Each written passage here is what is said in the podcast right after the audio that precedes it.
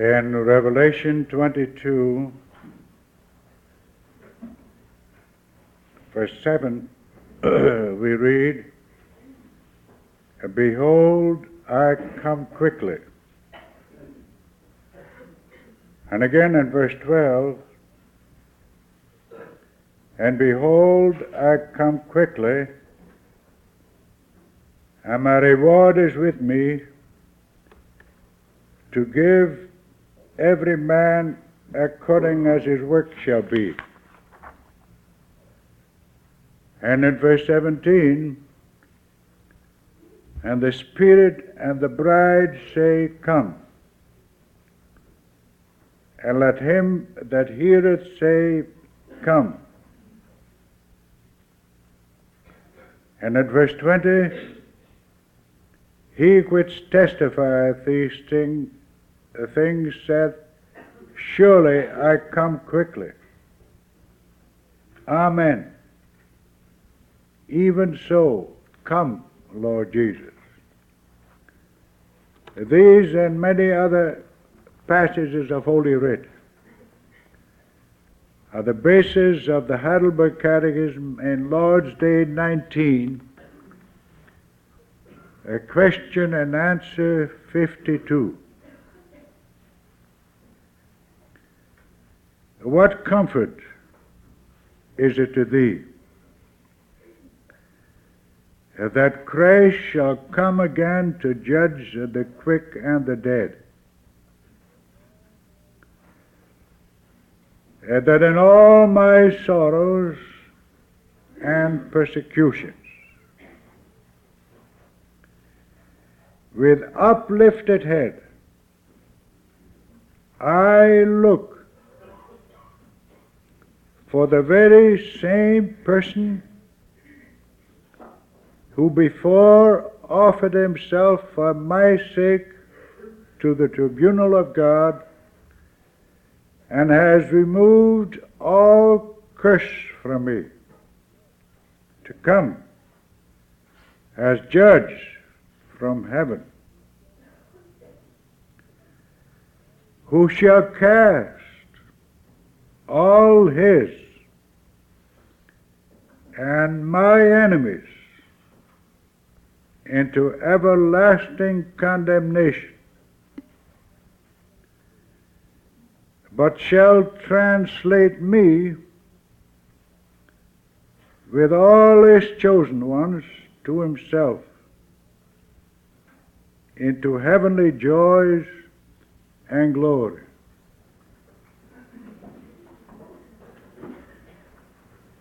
Language, beloved, like this certainly sounds very strange and offensive to our modern ears, or rather, not to our modern ears uh, but to the ears of almost the entire world and even the entire church at this present time.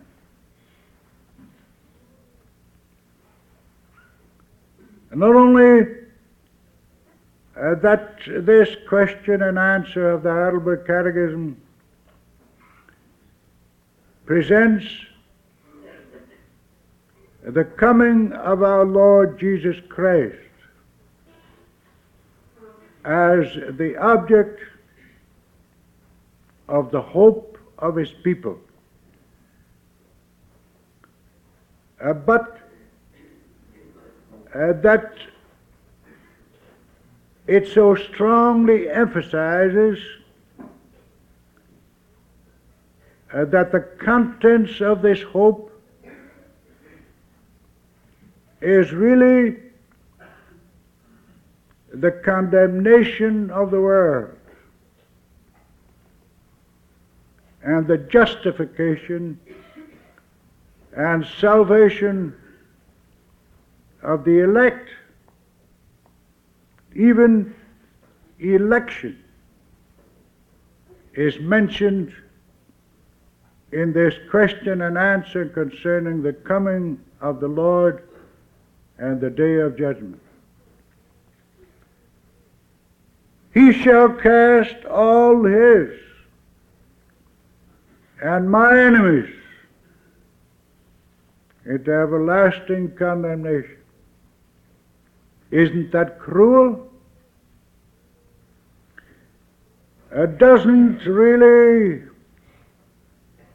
a spirit of hatred breathe through language like this?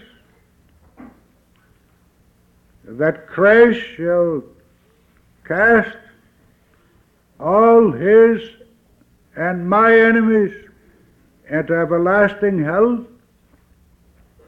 Yet so the Catechism has it, and so it is according to Holy Writ.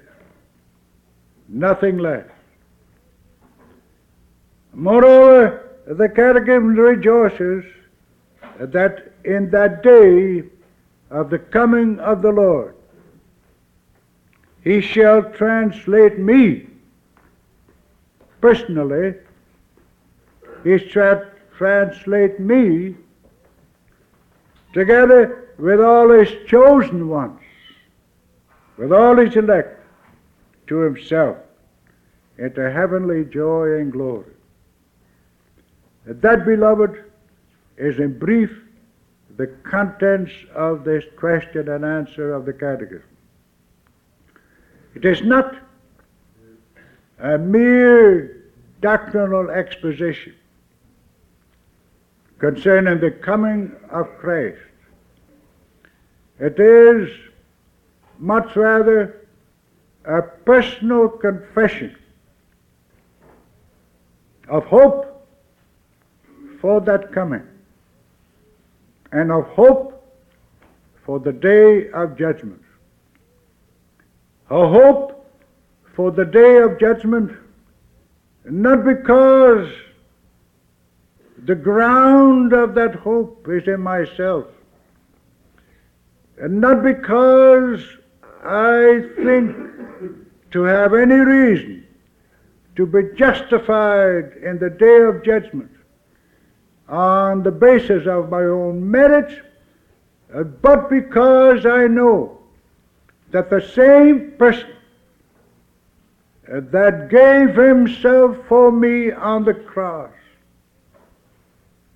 and removed for me the curse forever, that same person is going to come again to judge me, to judge the quick and the dead. That, according to the confession, the Apostolic Confession, and the article of the Apostolic Confession we're discussing here. And therefore, beloved, I briefly speak to you on that subject. The hope of the coming of our Lord. The object of that hope, the hope itself, or the act of the hope, and the ground for that hope. The object of the hope is twofold, closely connected together, namely uh, that the Lord is going to come again, and that when He comes, He shall judge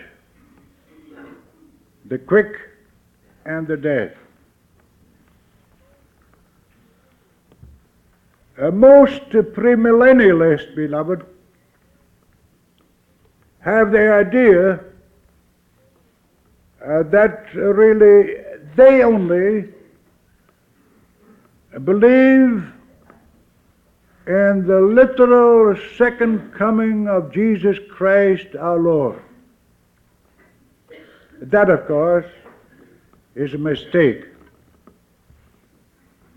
It's true uh, that we do not believe in the second coming as they do. uh, they really have all kinds of second comings. They distinguish the second coming into an appearance that is uh, sometime in the future and the Lord will appear to those that hope for his coming alone and he will take uh, them up to himself somewhere in the air and then he shall have fellowship with his bride in the air uh, for approximately seven years. After that, uh, there will be a second coming of Christ together with the saints in the air and uh, together with his angels to establish the millennium. Uh, that is another coming. And then, after a thousand years, according to the millennialist, uh, there will be the final coming, the coming to judge, uh, when eternity shall be ushered in, and when the church shall forever be in heaven, and Israel shall forever be on the earth. In such a second coming, on the basis of Holy Writ, we certainly do not believe. We believe, beloved, uh, that according to Scripture, the second coming of the Lord Jesus Christ is one. One event. And that that second coming of the Lord as one event shall take place at the end of all things. It will be an absolutely final coming that will terminate all history of this world forever. There will be no more history after this coming of the Lord Jesus Christ, which we expect. It will be a coming at the end, and not in the sense of the post-millennialist, namely that Christ will come when his church shall be perfected, and when uh, the knowledge of the Lord shall fill the earth, even as the waters cover the bottom of the sea. For that is not true either. The Lord is not going to come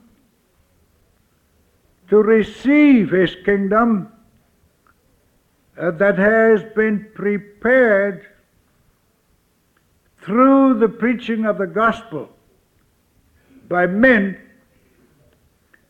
but he is going to establish his heavenly kingdom uh, by the power of his coming. He will come, oh yes, when all things are finished.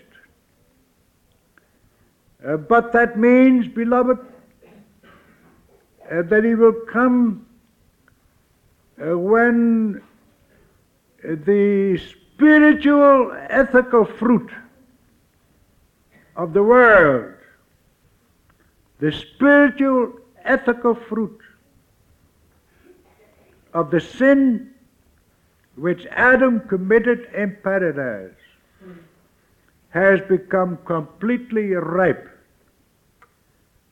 And also, when the sufferings of Christ shall have been completely realized even in a sense,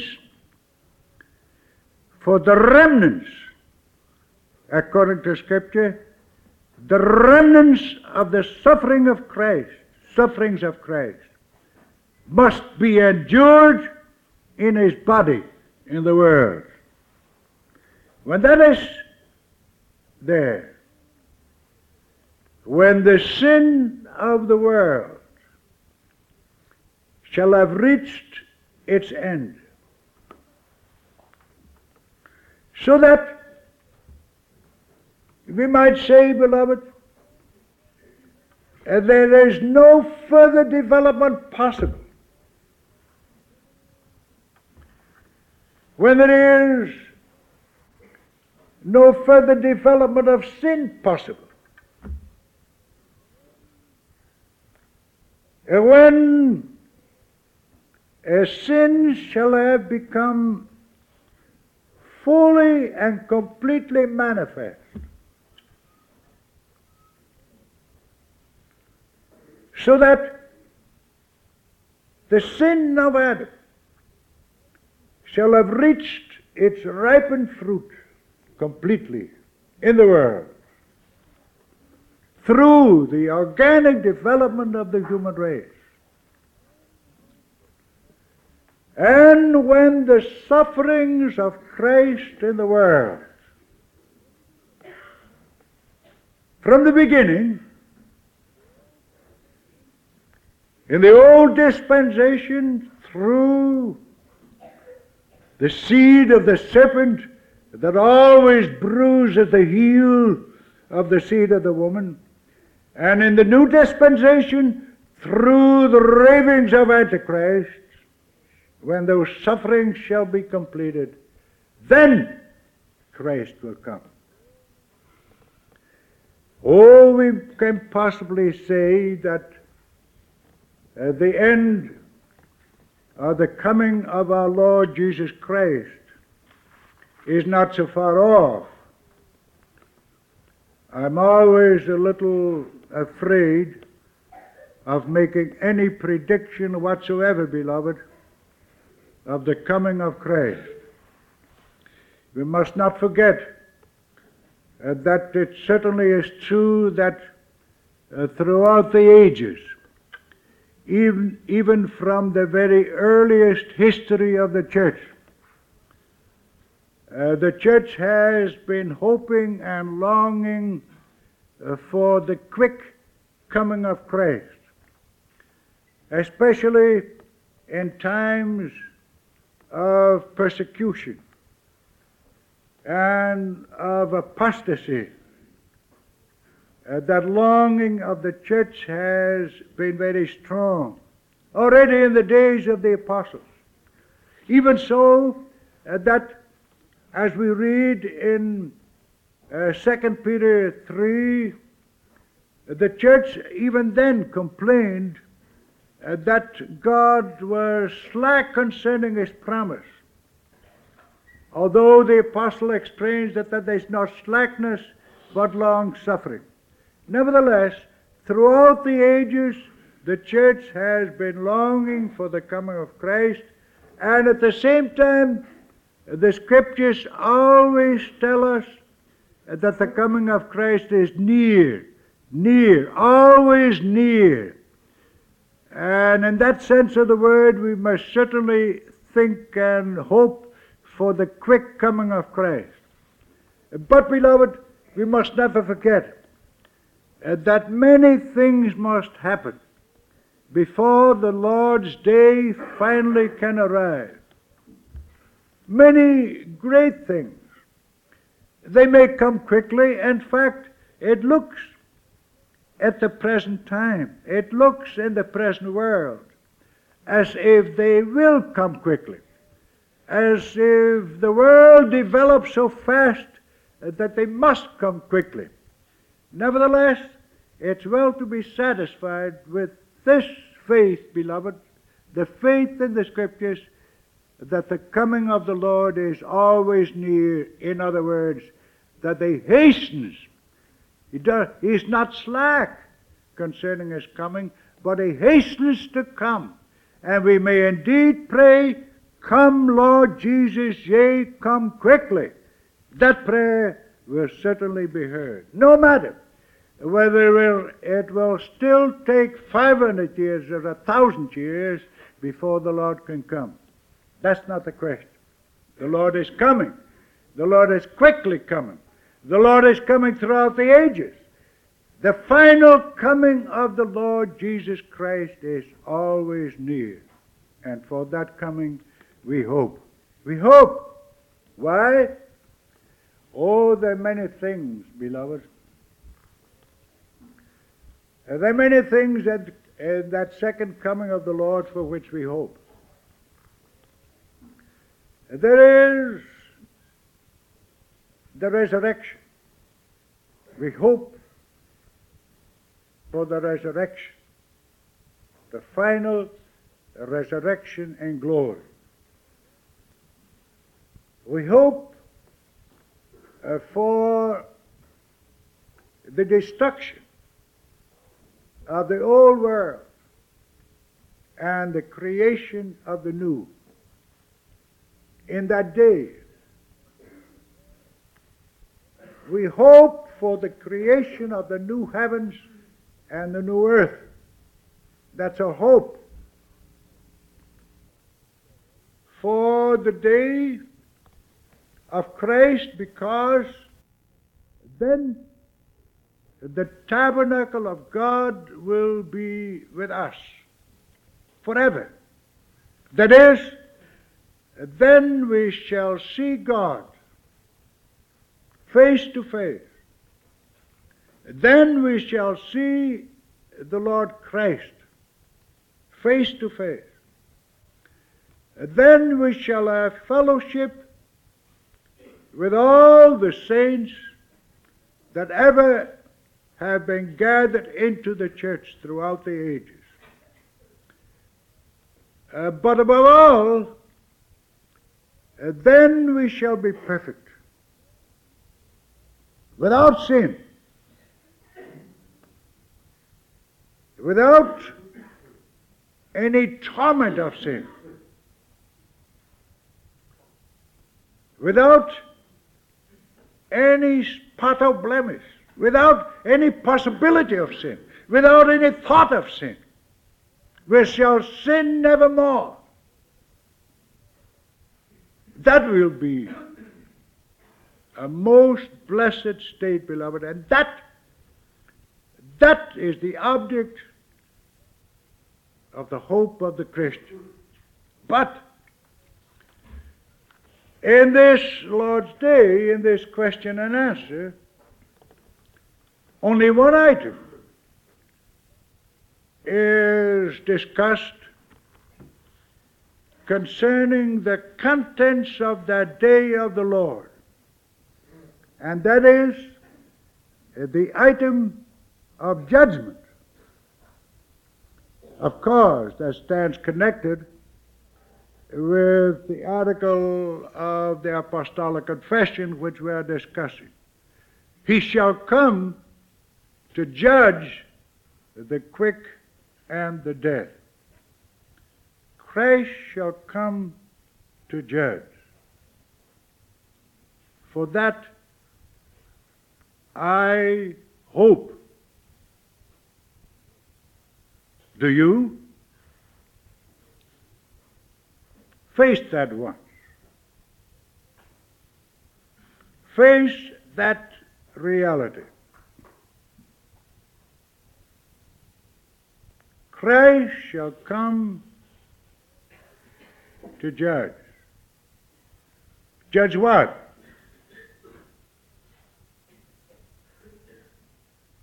Judge me. Judge you judge the world, judge the quick and the dead. Is there comfort? Is that really the object of your hope, beloved? If so, we must be able to give account of the reason for that hope And the Catechism certainly gives a most beautiful reason when it says that I look forward with uplifted head to the coming of the Lord. Because then the same person that gave himself up to the tribunal of God for me and took away, removed from me all the power of the curse, that same person shall be the judge. Hence, I do not fear. And that's the only reason, beloved. And that is the only reason why I do not fear judgment. Only reason. When I read in the Bible, as we so often read, uh, that we must all appear before the judgment seat of God and the judgment seat of Christ, that we may carry away the fruit of that which is done in the body, whether it be good or evil, then I shudder.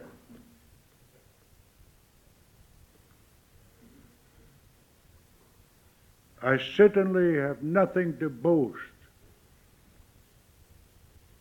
about anything that I have ever done in the body. Nothing. I'm speaking now about myself, beloved. This is my personal testimony. When I remember all my long life so far and enumerate what I have done to boast in the day of judgment,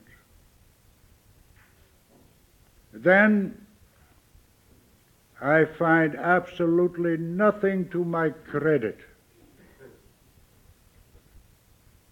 And everything is on the debit side.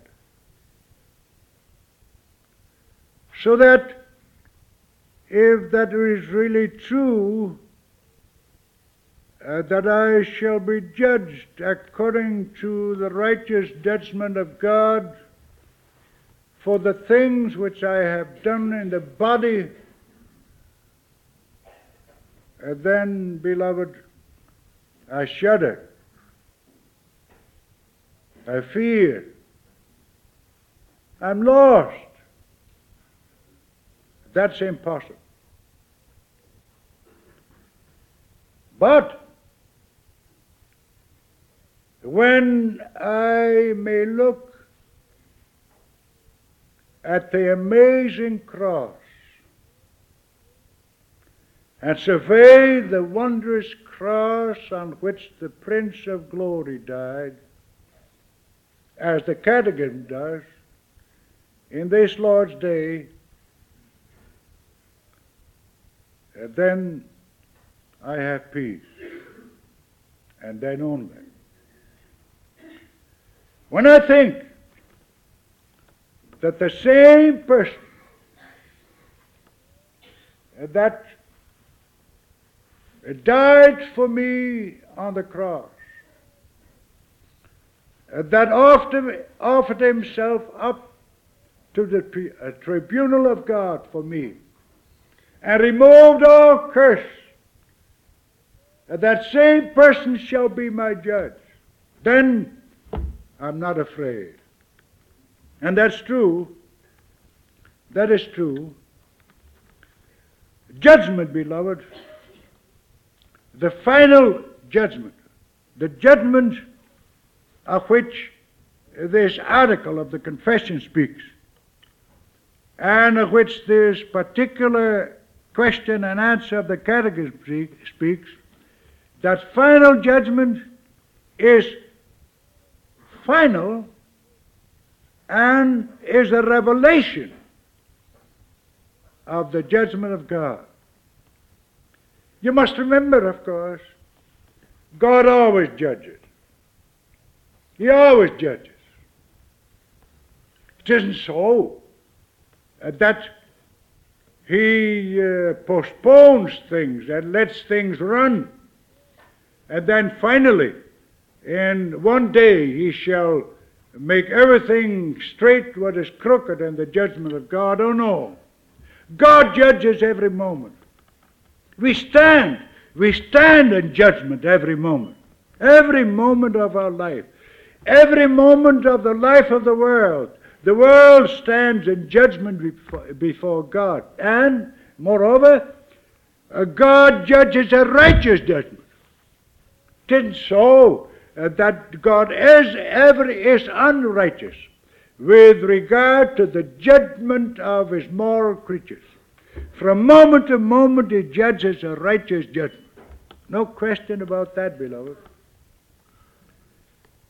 Every, every day, every moment, God judges a righteous judgment, and still more, from moment to moment, God executes that righteous judgment. It isn't so either that God postpones the execution. So that, for instance, uh, at this moment he judges a man wicked and corrupt, but that he postpones the execution of that final judgment until the day of Christ. Oh no, it isn't, that isn't so. God judges a righteous judgment and he executes a righteous judgment moment by moment. But the trouble is, at this present time and in this present world, we can never see this. That's hid from us. That's hid from our eyes, from our understanding. We cannot see it. That is, beloved, that is why, don't you see, that is really why, at least one of the reasons, uh, why they invent the theory of common grace. Because they do not see that. That's the, really the reason. The reason that God does not execute final judgment that he postpones things, and that he lets the wicked live, and that he prospers the wicked. And that, according to this theory, is grace. Common grace. They do not see, beloved, that that is not true. When God prospers the wicked. He does not postpone judgment. He simply, every moment and every day, prepares him for the final execution of the judgment. Nothing else. When the wicked grow as the grass, and all the workers of iniquity flourish, it is in the thoughts of God only that they may be destroyed forever. That's all. God sets them on slippery places. That's judgment. Today, the today, at this very moment, the wicked are set on slippery places to slide down into everlasting destruction. That is judgment, beloved. God judges every day, but we cannot see it. We can't see it. Oh no. That's why so often the people of God complain. Complain that their judgment is hid from the Lord and that He prospers the wicked and gives chastisement and punishment to the righteous. That's because, that's because we cannot understand the way of God here. But that judgment, according to the Bible, that, that final judgment will be the revelation of the righteous judgment of God. The revelation. God will reveal two things. God will reveal that in all the history of the world, He was righteous. We must know that too. The people of God want to know that at that time. God will reveal to you and to me, to His people, that there never was a moment in history that He was favoring the wicked and that He looked with disfavor upon the righteous. Never. He was to know. He was, he was to reveal that, beloved. That's true. It's true throughout all history. But the Bible says that day of judgment is the, is the revelation, the revelation of the judgment of God. God will say, I am judge, I was judge, I am righteous, I was righteous, I execute the righteous judgment. Now I executed the righteous judgment all through history, and never was anything else but the righteous judge. That's the revelation of the righteous judgment of God. How, how will that be? That will be, beloved, through Christ. Through Christ. For two reasons. All judgment in that final day is given into the hands of Christ. Christ shall judge for two reasons. In the first place, because he, as the Son of God in the flesh, died on the cross, and in that, ju- in that judgment of the cross, condemned the world, and now by that cross has received the right to judge the world. He has merited Christ has merited the right to be instrumental in the revelation of the righteous judgment of God. That's one thing.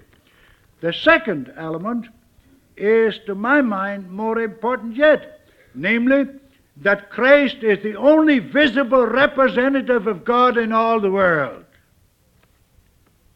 God is invisible. We cannot see him. We cannot even see him in that day of judgment.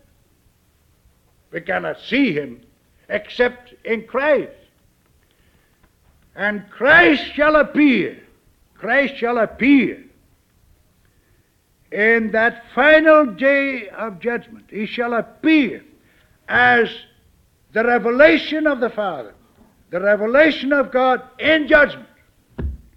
He shall say, I here execute the judgment of God for all the world in his name. I am his representative. So, Christ shall be the judge. Who are the judged? The judge, beloved, are all moral creatures. All moral, rational creatures. Men and angels, wicked and righteous. And the real basis for the whole judgment somehow it will be Christ. Will be Christ. Uh, we may not be able to understand, beloved, how even the uh, judgment of the angels will be centered in Christ, but I think it will. I think it will. Just as in Christ, all the world will be concentrated. The new world, the new creation. Angels and men, the church and the angels all together shall be concentrated in Christ. So the judgment of men and angels must somehow or other be concentrated in Christ. That means, too, beloved, that means, too, that Christ judges, as the Catechism has it here, Christ judges the elect. You have nothing to fear. You have nothing to fear.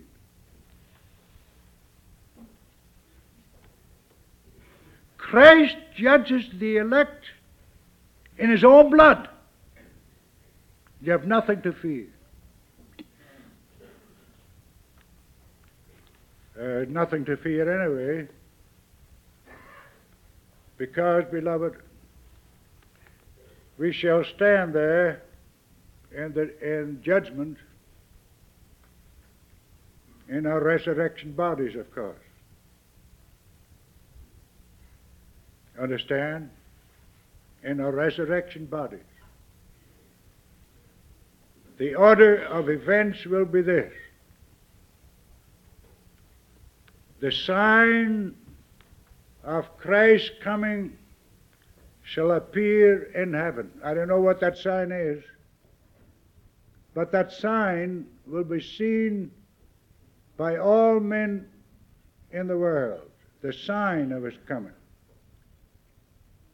That's first. Immediately, immediately after the sign of his coming, there will be the resurrection of the dead, righteous and wicked. That's second. Then will be the judgment. The judgment will be over me and you in our resurrected bodies. You think that there will be any fear of condemnation after we have already been separated, as will be the case as the Lord uh, tells us in the parable of the judgment, there'll be separation of the righteous and the wicked on his left hand and the right hand. On the right will be the resurrected saints. On the left will be the resurrected wicked. And then the judgment will come. You think there will be any any danger or any fear, any fear of danger, beloved, any danger of fear that we will ever be afraid in that day of judgment when we stand in the resurrection bodies in glory? That's impossible. That is impossible. We shall appear before the judgment seat of Christ. Oh, yes. But my whole body in which I've done many things, is gone. It's gone. And my old soul, my old man, in which I've done many things, is gone. I have a new spirit. I have a new soul. A new body. A glorified body. And in that glorified soul and body, I shall appear in judgment. The resurrected body. There's no fear, beloved. Christ will never condemn us, the elect, the chosen ones, for whom he died. He will justify us, and deliver us, and give us everlasting life with himself. That is the hope of the saints. Oh, yes, there's a negative side to that hope too. The negative side to that hope is surely, oh, that I that I am looking forward to the time when all my enemies, all the enemies of Christ, shall be cast into everlasting damnation and desolation. Oh, yes. Also, that is not pride, beloved. That is not exalt, self-exaltation. That's because through the grace of Jesus Christ we love Him and we love His cause. And His cause has suffered enough defeat in the world and has been the object of scorn and hatred. And so we long, we long for the day when all that cause of Christ shall be justified and all the cause of, of the wicked shall be damned forever. Oh, yes, I do. It's right to do that. Shall I not hate, Lord, that hate thee? I hate them with a perfect hatred. That's also true. And that will be preeminently true in the day of judgment. When we shall stand in our resurrection bodies with Christ and see the wicked judged into everlasting damnation. That's our hope. Our hope. That's the catechism. Catechism says, I look, I look with uplifted head for the coming of my Lord and for his judgment. Because then I shall be justified, I shall be delivered, I shall be perfected forever. That's my hope. And I have no fear. No fear. Why not? What is the ground? What may be the ground, beloved? The ground of that hope. The ground is the love of God. The love of God. You know, we read something like that in the first epistle of John. At chapter 4, I think it is. In verse 17, we read this. Herein is our love made perfect, that we may have boldness in the day of judgment. That is, herein is our love that is the consciousness that God loves us made perfect. That we do not fear in the day of judgment. That beautiful. The love of God is always the love of God. Oh, it's responded in our hearts as love of us to God, but principally the love of God is always the love of God. Love from God to us. That love of God. That love of God. That love of God is revealed in the cross of our Lord Jesus Christ. That's the love of God. There we see the love of God. Well, beloved, herein is that love. The love of God to us in our own consciousness made perfect. Herein do we know that God loves us. Herein, rather, is it become manifest in our own consciousness that God loves us, that we do not fear in the day of judgment. If you really believe, if you really believe that God loves you, if you really, really look at the cross of Jesus Christ our Lord, you really do, by faith, then you have no business. No, that's not st- staying it right. Then you will not have fear in the day of judgment. That's impossible. Moreover, we read, eh, listen to this. There is no fear in love. There is no fear in love. That is, there is no fear in the day of judgment in love. There's no fear in the consciousness that God loves us. But perfect love casteth out fear, because fear hath torment. He that feareth is not made perfect in love. And then finally, we love him because he first loved us. That's the end of it, beloved. We hope, we hope for the coming of our Lord Jesus Christ. We hope for the day of judgment.